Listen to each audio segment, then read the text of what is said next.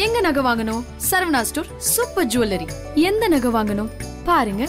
பார்த்து வாங்குங்க. Saravana stores super jewellery. Serial நடிகைகளை பற்றி தொடர்ந்து பல நல்ல செய்திகள் வந்துட்டு இருக்கு அந்த வகையில இப்போ ஒரு அப்டேட் கிடைச்சிருக்கு. அதாவது நீலிமா இசைக்கு இரண்டாவதா ஒரு பெண் குழந்தை பிறந்ததா அவங்களோட இன்ஸ்டாகிராம் பக்கத்துல ஒரு அஃபீஷியல் அனௌன்ஸ்மெண்ட் வெளியிட்டிருக்காங்க. இவங்களுக்கு ஆல்ரெடி முதல்ல ஒரு பெண் குழந்தை பிறந்தது. அண்ட் இரண்டாவது வாட்டி பிரெக்னெண்டா இருந்த நடிகை நீலிமா இசைக்கு கடந்த ஜான்வரி பிப்த் அன்னைக்கு இரண்டாவதாகவும் ஒரு பெண் குழந்தை பிறந்திருக்காங்க. அதாவது அவங்களோட இன்ஸ்டாகிராம் பக்கத்துல நீலிமா இசை இட்ஸ் அ கேர்ள் அப்படின்னு ஒரு அஃபீஷியல் அனௌன்ஸ்மெண்ட் வெளியிட்டிருந்தாங்க. அண்ட் அதே சமயம் அவங்களோட இன்ஸ்டாகிராம் பக்கத்துல அவங்க என்ன தெரிவிச்சிருக்காங்கன்னா ஒரு குட்டி இளவரசி எங்களோட வீட்டுக்கு வந்திருக்காங்க. இந்த மொமெண்ட்டை நாங்க ரொம்பவே சந்தோஷமாவும் பிளஸ்டாவும் ஃபீல் பண்றோம் அப்படின்னு அவங்களோட இன்ஸ்டாகிராம் பக்கத்தை தெரிவிச்சிருந்தாங்க. நடிகை நீலிமா இசை ஒரு சைல்டு ஆர்டிஸ்டா தமிழ் சினிமால என்டர் ஆகி பல திரைப்படங்களை நடிச்சு அண்ட் சீரியல்ஸ்லயும் ரொம்பவே சக்சஸ்ஃபுல்லா இருந்திருக்காங்க. அண்ட் இவங்களுக்கு இரண்டாவதா ஒரு பெண் குழந்தை பிறந்த விஷயத்தை சொன்ன உடனே திரைப்பிரபலங்கள் ரசிகர்கள் அண்ட் நெட்டிசன்ஸ் எல்லாம் அவங்களோட வாழ்த்துக்களை தெரிவிச்சிருக்காங்க. இதே மாதிரி உடனுக்குடன் சினிமா சம்பந்தப்பட்ட நியூஸ் கேட்க நினைக்கிறீங்களா? சினி உலகம் சேனல் சப்ஸ்கிரைப் பண்ணுங்க. மறக்காம இந்த விஷயத்தை உங்களோட கருத்துக்களை கீழே கமெண்ட் செக்ஷன்ல கமெண்ட் பண்ணுங்க.